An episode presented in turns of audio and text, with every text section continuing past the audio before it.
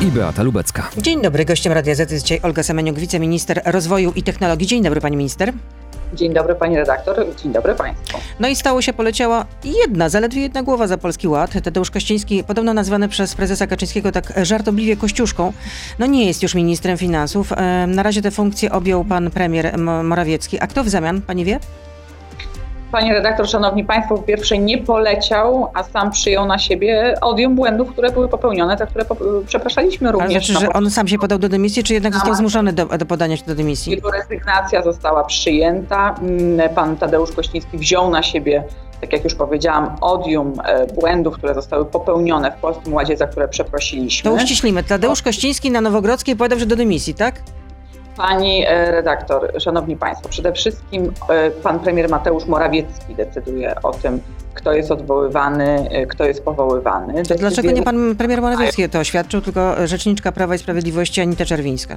Ponieważ przy tego typu programach, jakim jest Polski Ład, który dotyczy 38 milionów Polaków, decyzje zapadają w szerszym gronie i na prezydium politycznym, w prezydium politycznym, więc tutaj absolutnie nie widzę nic dziwnego. Pierwszą osobą, która tę decyzję podjęła, był pan premier Mateusz Morawiecki. Przedstawiona została ta decyzja również po ustaleniu z panem Tadeuszem Kościńskim w prezydium Prawa i Sprawiedliwości i zostało wydane oświadczenie w tym temacie, na które zresztą, pani redaktor, wiele środowisk dziennikarskich mocno czekało, ponieważ licytacja nazwisk związanych z Polskim Ładem trwa w nieskończone, więc, mm, więc tutaj tak jakby kto będzie następcą e, po panu premierze Mateuszu Morawieckim, ja tego nie wiem, te decyzje zapadają w zupełnie innym gronie. Cieszę się, że pan premier Mateusz Morawiecki mm, teraz objął ster w Ministerstwie Finansów. Jesteśmy na dobrej, na dobrej drodze do tego, aby wszystkie błędy, że tak powiem, skorygować i aby mm, już one nie występowały w przyszłości. Do tego również został to kiedy, powołany to, Artur Soboń.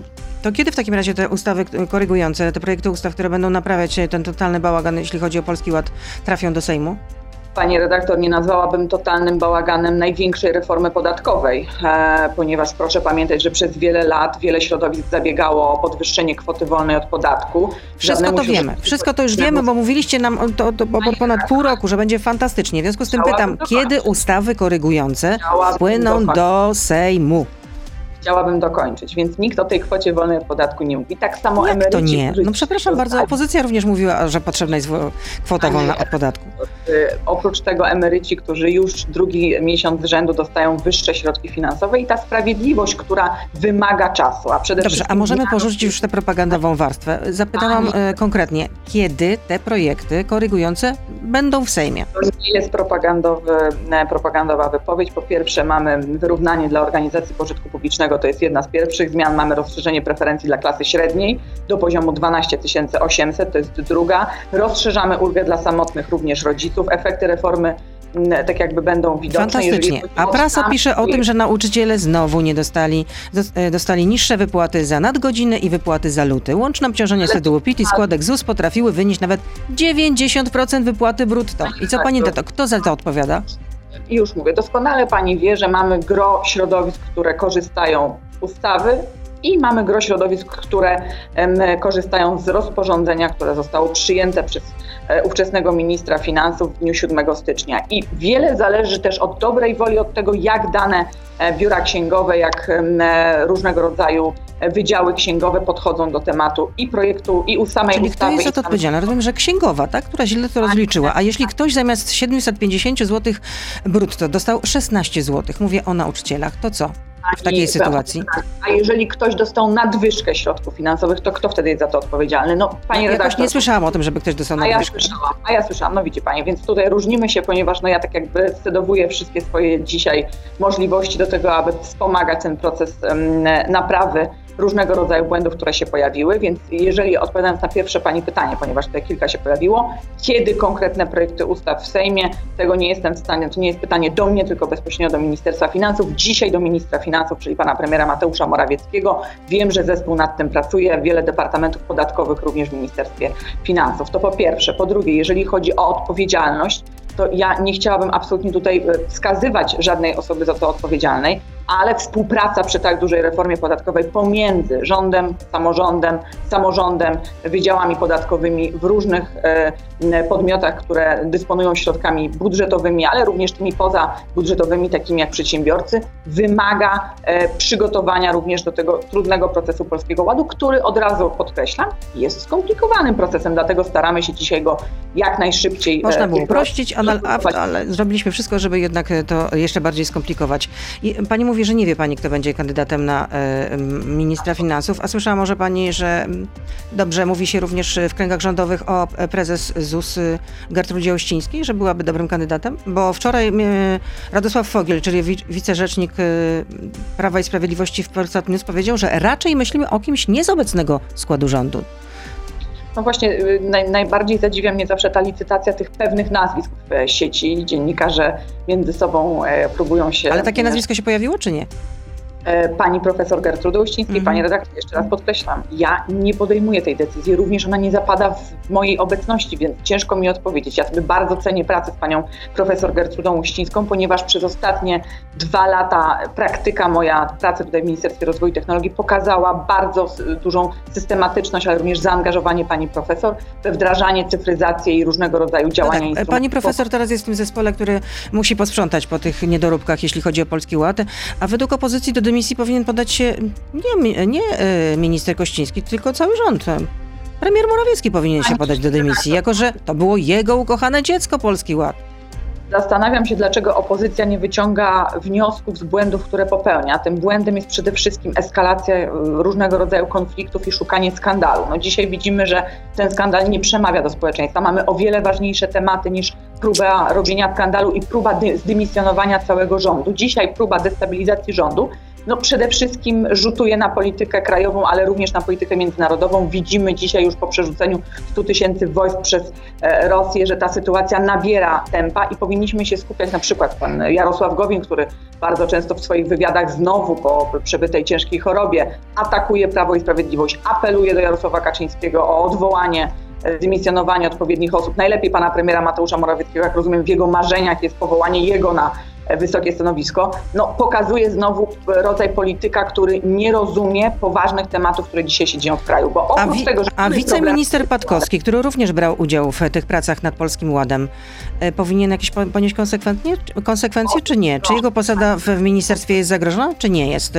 Pan Piotr Patkowski, jak wiemy, jest prywatnie z panem związany. O czym mówiliśmy? E, mówiliście również w mediach, pisaliście w mediach społecznościowych i zwierzaliście się e, z tego na łamach tabloidów, także to nie jest coś coś, co ja tutaj wyciągam jak, jak z kapelusza. Pozwolę sobie dokończyć ostatnie zdanie. Mamy oczywiście, korygujemy Polski Ład, mamy temat inflacji ogólnoświatowej, ale mamy przede wszystkim sytuację międzynarodową, bardzo ważny projekt ustawy prezydenckiej związanej z reformą wymiaru sprawiedliwości. To są ważne tematy, o których powinniśmy rozmawiać. Jeżeli chodzi ale o pana ministra Piotra Będę to rozmawiać, natomiast gdyby zechciała pani odpowiedzieć na pytanie, czy zagrożona jest pozycja w Ministerstwie Finansów e, wiceministra Patkowskiego? Trudno, żeby była zagrożona pozycja osoby, która nie ma nic wspólnego z przygotowywaniem Jak polskiego ładu. Jak nie, nie ma, ma absolutnie. Jeżeli pani redaktor po programie chciałaby zerknąć na podział E, departamentów i strukturę odpowiedzialności poszczególnych ministrów, to szybko pani zorientuje się, że wszystkie wydziały i departamenty podatkowe są poza zasięgiem pana ministra Piotra Patkowskiego. To ja pozwolę sobie zacytować, co powiedział wczoraj w Newsweeku Jarosław Gowin, e, do którego pani nie, nie pała, jak słychać, sympatią. Ministerstwo Finansów było reprezentowane przez dwóch młodych wiceministrów o poglądach bardzo antyrynkowych, Patkowskiego i Sarnowskiego. Największym problemem był ich brak doświadczenia i ogromna arogancja, która wychodziła na jaw, kiedy konfrontowaliśmy ich poglądy z głosami wybitnych ekspertów. Pani redaktor, szanowni państwo, trudno mówić poważnie o Jarosławie Gowinie w dzisiejszych czasach i w, dzisiejszych, w dzisiejszej rzeczywistości politycznej. Ja nie chciałabym tego komentować, to są absolutnie personalne problemy Jarosława Gowina dotyczące poszczególnych członków rządu, nie mające nic wspólnego z merytoryką, ponieważ tej merytoryki Jarosławowi Gowinowi bardzo brakowało w Ministerstwie Gospodarki. Czyli pani krytykuje swojego byłego szefa, tak? Że rozumiem, że to był zły minister rozwoju, tak? I technologii, tak? Po pierwsze był chwilowym ministrem rozwoju, po drugie nie wniósł nic dla gospodarki e, pożytecznego, po trzecie zajmował się de facto, pani redaktor, no niestety e, obsadzaniem stanowisk, e, a nie pracą merytoryczną. Nie wniósł żadnego wkładu tutaj w funkcjonowanie czy sektora małych, czy średnich firm, czy dużych. To jest niestety moje podsumowanie tego. A dzisiaj po ciężkiej chorobie, której mu serdecznie współczuję i życzę mu dużo zdrowia i powrotu do tego zdrowia, zajmuje się tym samym, czym zajmował się jeszcze kilka miesięcy temu, czyli w tej dużej polityce nie wyciągnął wniosków ze swoich działań. I tutaj stawiamy pauzę. Pani minister Semeniuk oczywiście z nami zostaje. Jesteśmy na Facebooku, na Radio ZPL, na YouTube, więc proszę zostać z nami. Beata Lubecka, zapraszam. I na początek części tej y, już internetowej jest pytanie do, do pani od, y, od słuchacza, od y, Wojciecha, który pyta: A jak pani minister ocenia pracę wiceministrów Sarnowskiego i Patkowskiego odpowiedzialnych za totalne fiasko realizacji Polskiego Ładu? Z pewnością przysporzyli wiele kłopotów Ministerstwu Rozwoju. Jeszcze raz podkreślam, na tak dużą skalę reformy podatkowej, z jaką mierzymy się, wskazywanie poszczególnych nazwisk osób odpowiedzialnych byłoby szerokim błędem, o czym również w przekazach medialnych E, co również pokazuje pan premier Mateusz Morawiecki. Dzisiaj dla nas najważniejsze zadanie to wyjście problemów, które zostały stworzone w ramach tej dużej reformy i wskazywanie na konkretne nazwiska mija się z celem. Tak samo jeżeli chodzi o pytanie o pana ministra Patkowskiego, tak jak już powiedziałam, dzisiaj pan minister Patkowski jest jedną z głównych osób odpowiedzialnych również za przygotowywanie rozwiązań problemów, które pojawiły się na początku tego roku. Sama reforma podatkowa, departamenty podatkowe, jeżeli już mówimy o samej strukturze, były w gestii pana ministra Jana Sarnowskiego. Natomiast odium e, hejtu i takiego podejścia na zasadzie licytacji nazwisk, które powinny polecieć i do, do, które powinny być pociągnięte do odpowiedzialności, dzisiaj, w dzisiejszej perspektywie czasowej, przy tych wszystkich e, problemach, które mamy właśnie w, w charakterze chociażby tym ogólnoświatowym, czyli inflacja, no wydają się błędne. Onet e, pisał o tym, że niedozrealizowane są gwarancje, które e, składał publicznie pan premier Morawiecki, że osoby, podatnicy, którzy zarabiają do 12 800 zł brutto, którzy zostali pokrzywdzeni przez Polski Ład, będą mogli się rozliczyć w przyszłym roku na podstawie przepisów podatkowych jeszcze obowiązujących w, tym roku, znaczy w 2020. Na tych zasadach jak w 2021, czyli teraz jak będą się rozliczać przy okazji PIT-u. No i, yy, z, z informacji Onetu wynika, że to jest po prostu, tego się nie da przeprowadzić. Pani redaktor, może Panią zdziwia, ale Onet akurat nie wytropił tego, że również jestem członkiem tych zespołów, e, które codziennie zbierają się w ramach... A czy Pani też jest w tym zespole, który próbuje łatać te dziury wszystkie, tak?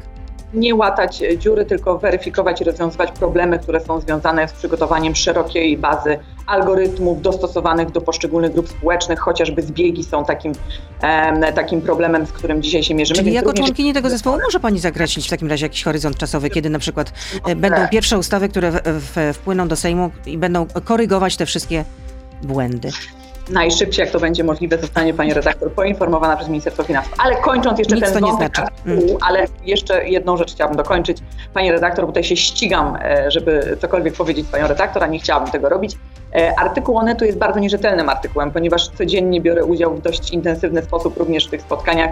Nigdzie nie padło stwierdzenie absolutnie o niemożności wykonania polecenia, które zostało nałożone na ten zespół przez pana premiera Mateusza Morawieckiego. Co więcej, mam nadzieję, że osoba, która dopuściła się, że tak powiem, wykazania różnego rodzaju no, nieprawidłowości i informacji niezgodnych z prawdą do Onetu, no również konsekwencje za to poniesie, ponieważ ten zespół nie jest od tego, aby e, pokazywać się na zewnątrz, tylko aby po prostu na backstage'u prowadzić pracę merytoryczną, która doprowadzi do finalizacji E, i skorygowania Polskiego Ładu. No może ta, ta osoba po prostu powiedziała pra prawdę. A co pani y, ma na myśli, mówiąc, że ta osoba powinna ponieść konsekwencje, to znaczy powinna zostać z tego zespołu wykluczona i w ogóle zostać wykluczona nie, y, z rządu, tak? Bo tam czytam, że przede wszystkim są to członkowie rządu. E, również wiceministrowie wspomniane wcześniej, czyli pan Sarnowski i pan e, Patkowski, również jest tam właśnie szefowa ZUS szefowa e, resortu e, rodziny, pani minister Maląg, tak? I szefowa KAS-u, czyli Krajowej Administracji Skarbowej, tak? Nie mamy, naszą cechą charakterystyczną Zjednoczonej Prawicy, Prawa i Sprawiedliwości nie jest eliminacja, absolutnie. To jest tendencja i cecha Platformy Obywatelskiej, natomiast nie Prawa i Sprawiedliwości. My wyciągamy tak. błędy. Wyciągamy tak będzie wyeliminowane z klubu Prawa i Sprawiedliwości senator Jackowski. Takie są zapowiedzi. A senator Jackowski sam dąży do tego od wielu miesięcy w ramach rozmowy. O tym również mówił e, wczoraj pan rzecznik Radosław Fogiel. Nasze serce Prawa i Sprawiedliwości jest naprawdę dużym sercem prawicowym, ale również ze swoimi ograniczeniami, więc myślę, że tutaj pan senator Jackowski sam podejmie taką decyzję. My oczywiście, mm, oczywiście chcemy współpracować jak najszerzej z różnymi środowiskami, no ale w trybie rozbieżności, w procesie demokratycznym również dochodzi często do rozstań i z tym się mierzymy. A to, to w takim razie jeszcze, e, e, czy może Pani wymienić w takim razie członków tego zespołu, który pracuje nad tym, żeby poprawić, skorygować te błędy w Polskim Ładzie? Nie jestem upoważniona do tego, aby taką listę członków zespołu ujawniać. Jestem zdziwiona, że taki artykuł wczoraj się pojawił. Tak jak powiedziałam, jest to bardzo E, wąskie grono osób, które pracują nad rozwiązaniami. Dzisiaj Ale pani również w tym zespole jest i tutaj pani się do tego przyznała.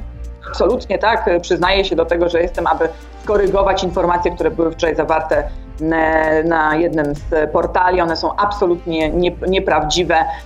Jestem żywym dowodem na to, że biorę w nich udział w tych spotkaniach i nie doszło nigdy do sytuacji, w której jakiekolwiek rozwiązania, które zostały nałożone, jeszcze raz podkreślam, zadania, które zostały na nas nałożone przez pana premiera Mateusza Morawieckiego były niemożliwe w realizacji, więc tym bardziej jestem zdziwiona tym artykułem. A czy to prawda, że na czele tego zespołu stoi Janusz, Czesz Janusz Cieszyński, teraz tak, odpowiedzialny za cyberbezpieczeństwo w rządzie, jeden z najbardziej zaufanych współpracowników pana premiera Morawieckiego? Tak jak powiedziałam, nie chcę na ten temat się wypowiadać, mogę tylko potwierdzić, że jestem również członkiem tego zespołu. No ale nie może Pani chociaż potwierdzić, że rzeczywiście na czele tego zespołu stoi Janusz Cieszyński. Jestem do tego upoważniona, ten zespół jest od tego, aby skorygować błędy, a nie opowiadać o nazwiskach i członkach tego zespołu. Y, Patryk pyta, czy, w takim, czy Pani minister straciła na Polskim Ładzie? Trudno powiedzieć, czy straciłam, ponieważ ja nie odbieram polskiego ładu, ładu jako projektu, na którym um, społeczeństwo ma stracić, tylko wyrównywać szanse. Ale, oczywiście Ale czy pani osobiście dostaje mniej na konto? Tak, absolutnie e, tak. Ze względu na zarobki, które nie są żadną tajemnicą, dostaje mniej środków finansowych bezpośrednio netto na konto. A jaka to jest różnica? Minus. E, pani redaktor, teraz e, nie, nie jestem w stanie tego konkretnie podać kilkaset złotych. Kilkaset złotych. E, kolejna część tego pytania. Czy podlegli pani minister dyrektorzy departamentów to, w cudzysłowie, cwaniacy, którzy stracili na Polskim Ładzie? Pani redaktor, przede wszystkim serdecznie pozdrawiam e, wszystkie moje departamenty, które nadzoruję, dyrekcję, ale również wszystkich pracowników. Proszę, to pytanie trzeba zadać bezpośrednio e, osobom, które uzyskują dany dochód miesięcznie i to pytanie do nich skierować. Nie rozumiem tutaj stwierdzenia a propos jakiegokolwiek cwaniactwa. No, pan prezes Kaczyński mówił, y, reklamując Polski Ład, że będą tracić tylko cwaniacy. Oczywiście zmieniony, zmieniona tak naprawdę treść, znaczenie e, słów wypowiedzianych przez pana premiera Jarosława Kaczyńskiego. Mówił, mówił przede wszystkim o sprawiedliwości podatkowej związanej zarówno z osobami pracującymi na etat, jak również przedsiębiorcami. E, mówił o składce zdrowotnej, o tym, aby te środki finansowe, które wpływają do budżetu, były w sposób transparentny wydatkowane na różne cele społeczne. Takim celem społecznym jest służba zdrowia. A czy infolinia dla przedsiębiorców i obywateli w rezorcie e, rozwoju cały czas działa w sprawie Polskiego Ładu? Tak, działa. I co, grzeje działa. się? Grzeje się od rana do wieczora? Dziwię tutaj panią redaktor. Poziom e, liczby telefonów z dnia na dzień spada. Wczoraj to było około 400 telefonów na samym początku roku.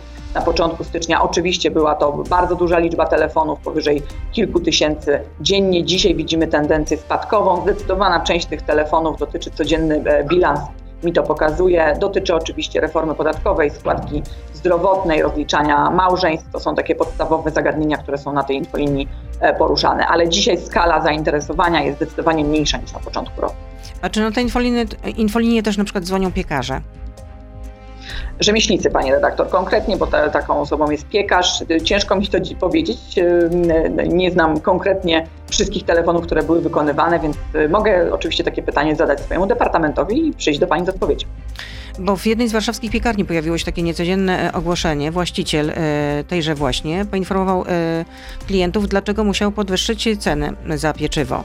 Bo obok rządowego komunikatu o zerowym podatku VAT pojawiło się ogłoszenie, ile płaci teraz tenże właśnie przedsiębiorca za energię, gaz i mąkę. I Uwaga, energia 300, 400, 340% poszła w górę, gaz 650%, mąka 100%, czytamy na kartce. Dlatego wprowadziliśmy tarczę antyinflacyjną, która dotyczy również chociażby spadku cen paliw, ale również obniżki. No ale jak widać, ta tarcza antyinflacyjna no nie pomaga. Pani redaktor, no widzi pani, no pani nie pomaga. Ja znam wiele rodzin, którym ta tarcza antyinflacyjna 1,02 pomaga. Pani redaktor, ale paliwo dotyczy zarówno gospodarstw domowych, jak i przedsiębiorców. Zerowe, zerowy VAT na podstawowe produkty żywnościowe również nie dotyczy tylko przedsiębiorców, ale dotyczy również gospodarstw domowych. Je każdy, jeździ każdy, więc tutaj chciałabym, a i chciałam jeszcze podkreślić, że to jest absolutny pakiet maksimum w Unii Europejskiej tarcz antyinflacyjnych, osłonowych, które zostały przygotowane przez pana premiera Mateusza Morawieckiego, więc tutaj jakiekolwiek rozmowy o polityce klimatycznej, transformacji energetycznej, relacjach w Unii Europejskiej no, wymagają dłuższego posiedzenia i dłuższej rozmowy. Nie za wszystko odpowiedzialny jest rząd Prawa i Sprawiedliwości. Niektóre e, tematy, takie jak chociażby transformacja energetyczna, jawią się w dłuższej perspektywie czasowej niż tu i teraz. A czy to już jest ostatnia tarcza antyinflacyjna, czy jeszcze będzie jakaś pomoc dla przedsiębiorców, nie wiem, w drugiej połowie roku? Pani redaktor, wszystko zależy od tego, jak sytuacja pandemiczna będzie się plasowała e, w kraju. Nasze rezerwy budżetowe również są na tyle zachowawcze, aby móc wspomagać w razie mm, jakiejś nieprzewidzianej sytuacji, nieprzewidzianego działania oczywiście e, przedsiębiorców. Proszę również pamiętać, że przedsiębiorcy, którzy uzyskali w ostatnich dwóch latach ponad 240 miliardów złotych, zdecydowana część tych osób, które otrzymały te tarcze, mogła ubiegać się albo o stuprocentowe umorzenie tych tarcz, albo o mm, odpowiedni procent umorzenia, co żeśmy negocjowali również e, w, z Komisją Europejską. To duże środki finansowe, które absolutnie bezzwrotnie popłynęły do przedsiębiorców. Objawem tych środków i utrzymania miejsc pracy, zachowania płynności tych firm dzisiaj jest oczywiście wysoka inflacja. A wie Pani, ile kosztuje bochenek chleba, skoro rozmawiałyśmy o, o tym, że e, rosną ceny pieczywa? Tak, ceny bochenka chleba są różne, plasują się od 4 zł do nawet i 10-12, w zależności od tego, na jakiej mące i jaki rodzaj tego pieczywa chciałaby Pani kupić. To prawda, pszennożytni to jest minimum 4 zł, a natomiast e, według GUS w listopadzie 2019 roku taki 600-gramowy e, bochenek pszennożytni kosztował, uwaga, 2,20. W lipcu 2021 roku kosztował 3 3,14. No teraz minimum 4 zł, jak powiedziałyśmy. Panie redaktor, tylko ja na przykład już też robiąc no, bardzo często zakupy spożywcze w sklepie, widząc również ceny, widzę chociażby po kostce masła, że ta cena na początku stycznia wynosiła no, przy niektórych rodzajach masła 8-9 y, zł. Dzisiaj o ponad złotówkę ta cena spada, więc widać jednak działania tutaj e, ekstraordynaryjne, które wprowadził rząd premiera Mateusza Morawieckiego. Rzeczpospolita pisze dzisiaj, że e, firmy transportowe wynoszą się z Polski, uciekają do Niemiec. Zarejestrowano już kilkaset e, firm. E, będą płacić podatki, w związku z tym w, Niem w Niemczech, a nie w Polsce. A przenosiny, z tego co tam czytamy, do najłatwiejszych nie należą, jeżeli chodzi o, o firmy transportowe. Po pierwsze, jeżeli tak oczywiście jest, to chciałabym zapytać tych firm transportowych, jakie warunki preferencyjne lepsze od tych w Polsce. Zatrudnianie dotyczą... pracowników, tam czytam w tym w artykule, że zatrudnienie pracowników w transporcie drogowym zaczyna być bardziej opłacalne w Niemczech niż w Polsce. Panie redaktor, wszystko jest kwestią e, wyliczeń w zależności od e, rodzaju firmy, rodzaju zatrudnienia i liczby osób zatrudnionych. Ja dzisiaj po bilansie CIDG w działalności gospodarczej, po, po, po obserwacji aktywnych przedsiębiorstw absolutnie nie widzę spadku czy jakiejś masowej e, liczby przedsiębiorstw, które przenoszą swoje silniki gospodarcze do innych krajów. System podatkowy w Polsce jest jednym z bardziej preferencyjnych, jeżeli chodzi o E, strukturę e, Unii Europejskiej, więc no tutaj wszystko zależy od rodzaju działalności, od liczby osób zatrudnionych, ale również od rodzaju umowy, na jakiej ci pracownicy są zatrudnieni. Ma Pani nowego kolegę w resorcie, tak? E, mamy powołanie nowego ministra, wiceministra, podsekretarza stanu, tak pana Michała Wiśniewskiego. Jak nazywa się jak ten piosenkarz, Michał Wiśniewski. Był w przeszłości zastępcą dyrektora generalnego Krajowego Ośrodka Wsparcia Rolnictwa. A pani y, stanowisko jest zagrożone, czy nie? Czuje się pani y, pewnie na swojej pozycji? Nigdy nie można mówić o pewności na stanowisku e, ministerialnym, politycznym. Jestem od tego, aby wykonywać zadania, które są tutaj zlecane mi w resorcie, zarówno przez pana ministra e, Piotra Nowaka, jak również przez pana premiera Mateusza Morawieckiego. To oni oceniają moją działalność, moje zaangażowanie i merytoryczne, i polityczne, i to oni decydują o tym, jak długo będę na tym stanowisku trwać. Przypomnę, że naszym gościem jest Olga Semeniuk, y, wiceminister y, rozwoju i technologii. Nadal pani twierdzi, że nie miałaby nic przeciwko temu, żeby panią podsłuchiwano albo inwigilowano?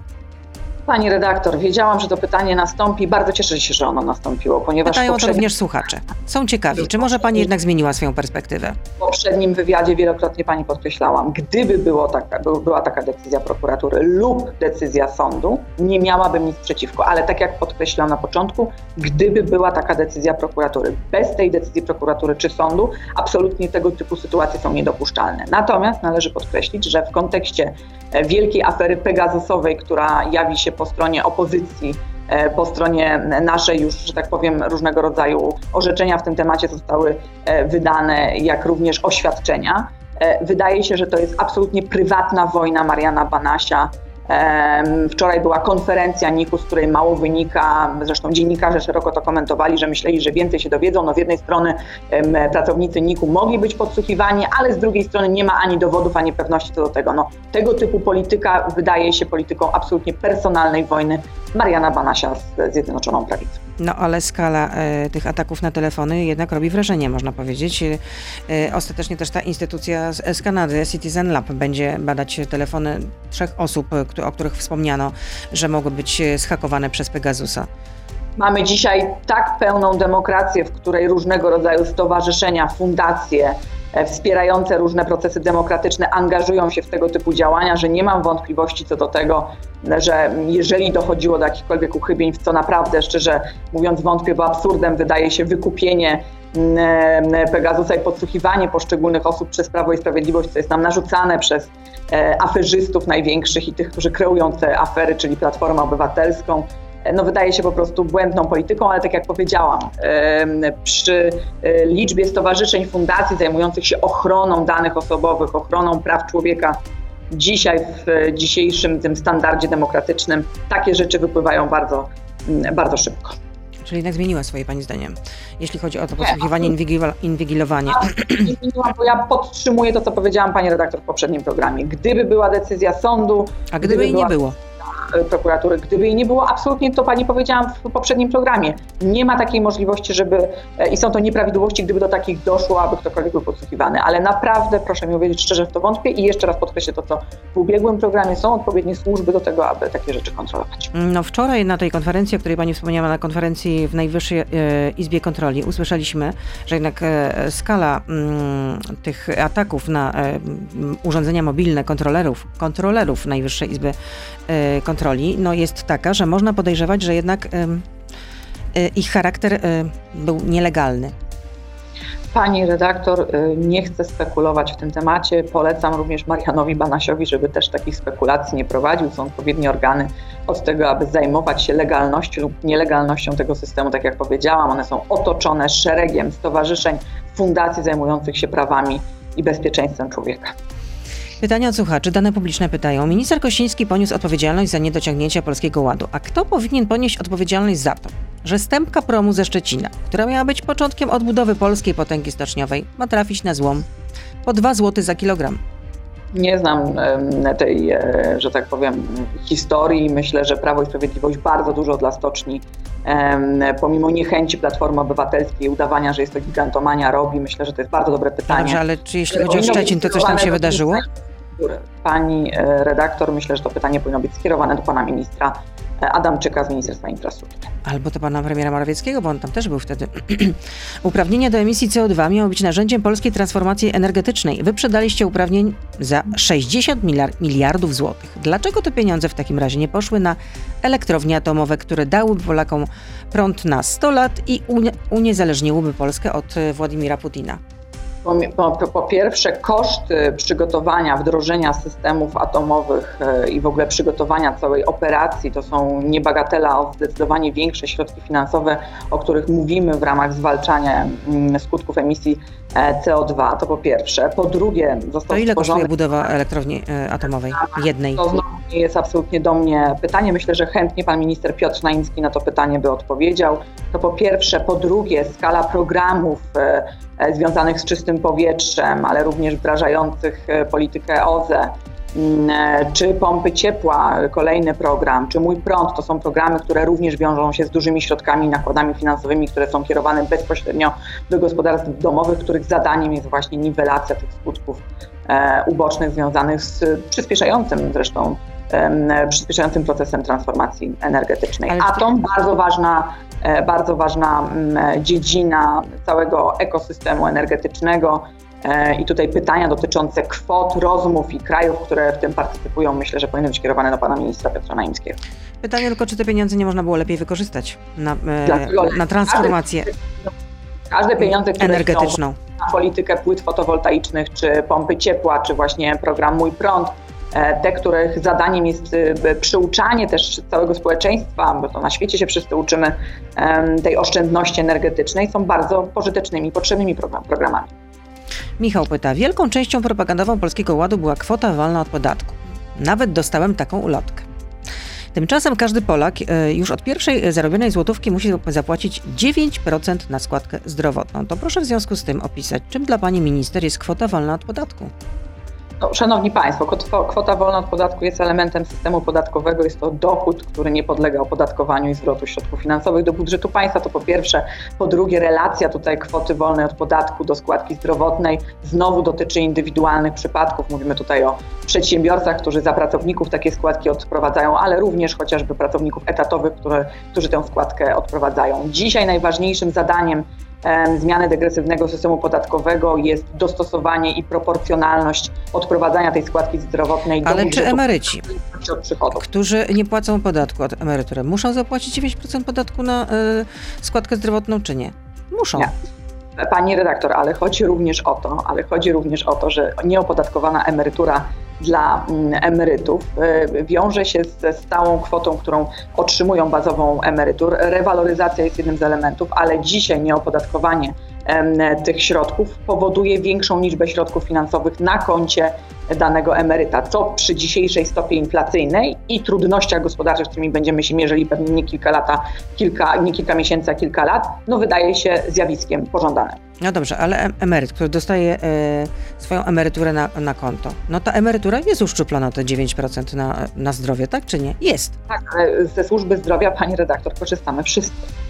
Ja wiem, że korzystamy wszyscy. Nie, nie wszyscy w tym samym zakresie, generalnie rzecz jasna. Oczywiście, no wiadomo, że im człowiek no, jest starszy, tym częściej potrzebuje dostępu do lekarza niż, niż osoby młode, ale jednak nie można powiedzieć, że, że emeryt po prostu jest zupełnie y, pozbawiony, y, znaczy, że w ogóle nie płaci żadnego podatku. No nie, no płaci, no 9% na składki zdrowotnej. tak jak powiedziałam, środki do budżetu państwa, które spływają w ramach przygotowywania programu, tak naprawdę przyspieszenia tempa rozwoju różnych dziedzin w służbie zdrowia, badań również związanych z wynalezieniem chociażby leków, czy, czy możliwości, czy metod leczenia różnych skomplikowanych chorób, dotyczy właśnie tej składki zdrowotnej, którą absolutnie zobligowani są wszyscy.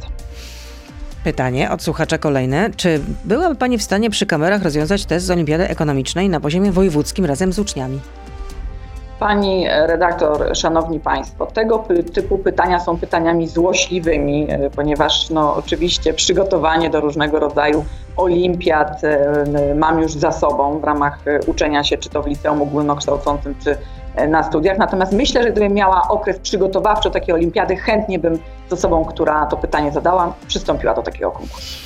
E, straszyliście paszportami covidowymi. No ja znam takie powiedzenie, jeśli chcesz zmieniać świat, to zacznij od siebie, pyta kolejny słuchacz. Wiceminister finansów nie jest zaszczepiony.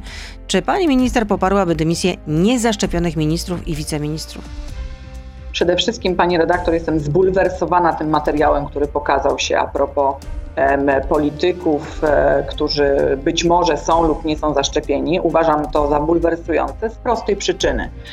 Osoba, która zadaje to pytanie, powinna znać Urząd Ochrony Danych Osobowych, pana ministra Jana Nowaka, który tym urzędem zawiaduje, ale również tajemnicę lekarską, e, tajemnicę również pacjenta. To są pytania, które absolutnie nie powinny mieć miejsca. Nie jestem za żadnymi dymisjami osób, które są niezaszczepione. Szczepionka ma charakter fakultatywny, szeroko promujemy e, szczepionki, od tego również jesteśmy. Mamy różne zdania, e, często w klubie Prawa i Sprawiedliwości, ale ujawnianie danych osobowych danego pacjenta dzisiaj uważam za absolutny skandal. Nie po to mamy UODO i nie po to mamy RODO, aby takie dane wypływały.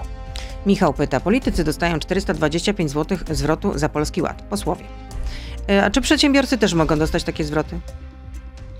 Pani e, redaktor, to znowu jest pytanie z zakresu pytań złośliwych, 425 zł zwrotu, którego oczywiście zrobił, zrobiła propaganda. Okazało się, że Ministerstwo Finansów wydało tutaj interpretację w ciągu 3-4 dni, a przedsiębiorcy to muszą czekać po 3 miesiące. Pani, pani redaktor, środki zostały zwrócone. Nie wiem, którzy przedsiębiorcy czekają 3 miesiące i na co konkretnie, bo to są zbyt duże ogólniki, żeby tutaj móc o tym rozmawiać. Natomiast środki finansowe w Sejmie, w kancelarii Sejmu zostały zgodnie z prawidłowością i danymi dokumentami prawnymi oczywiście zwrócone mm, posłom. Jeżeli chodzi o samych przedsiębiorców, to musiałabym mieć tutaj skalę porównawczą z zadaniem pytania, o, na co konkretnie chciałby zwrot pan, e, dany pan czy pani z danego przedsiębiorstwa.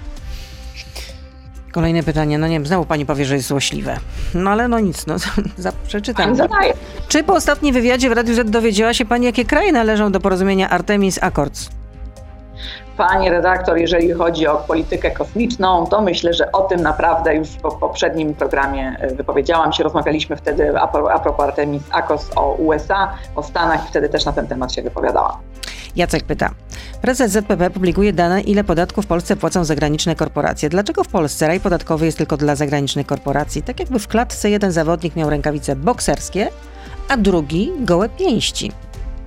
Serdecznie pozdrawiam Czarka Kazimierczaka, zresztą osobę, która bardzo duży wkład włożyła w przygotowanie różnych instrumentów. I Tutaj u która skrytykowała absolutnie Polski Ład do E, spodu. Ma do tego prawo, pani redaktor, i absolutnie Myślę, że zna się rozumiem- na rzeczy. Rozumiem. Myślę, że wie o czym mówi. Pani redaktor, wiele osób wie o czym mówi, mniej potrafi konsekwentnie daną procedurę lub system e, udrożnić czy wprowadzić w życie. Tutaj potrzebna jest również odwaga. Bardzo cenię zdanie Czarka Kazimierczaka. Jeżeli chodzi o inwestycje zagraniczne, musimy tutaj znaleźć proporcje.